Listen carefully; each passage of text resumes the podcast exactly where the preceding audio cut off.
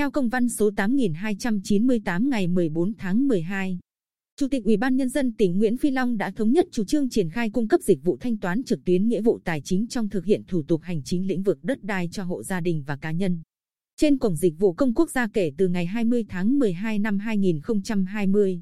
Đồng thời, yêu cầu các cơ quan, đơn vị, địa phương khẩn trương giả soát tổ chức triển khai thực hiện đầy đủ các nội dung công việc có liên quan.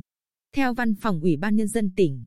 đối với các hồ sơ thủ tục hành chính lĩnh vực đất đai, thuộc đối tượng hộ gia đình và cá nhân, giao dịch tại Trung tâm Phục vụ Hành chính công tỉnh và bộ phận một cửa các huyện, thị xã,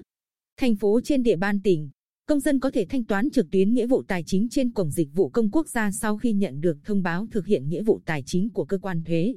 Công dân tiến hành đăng ký tài khoản trên cổng dịch vụ công quốc gia tại địa chỉ dịch vụ công.gov.vn và thực hiện các bước thanh toán trực tuyến nghĩa vụ tài chính theo nội dung hướng dẫn của Văn phòng Ủy ban Nhân dân tỉnh.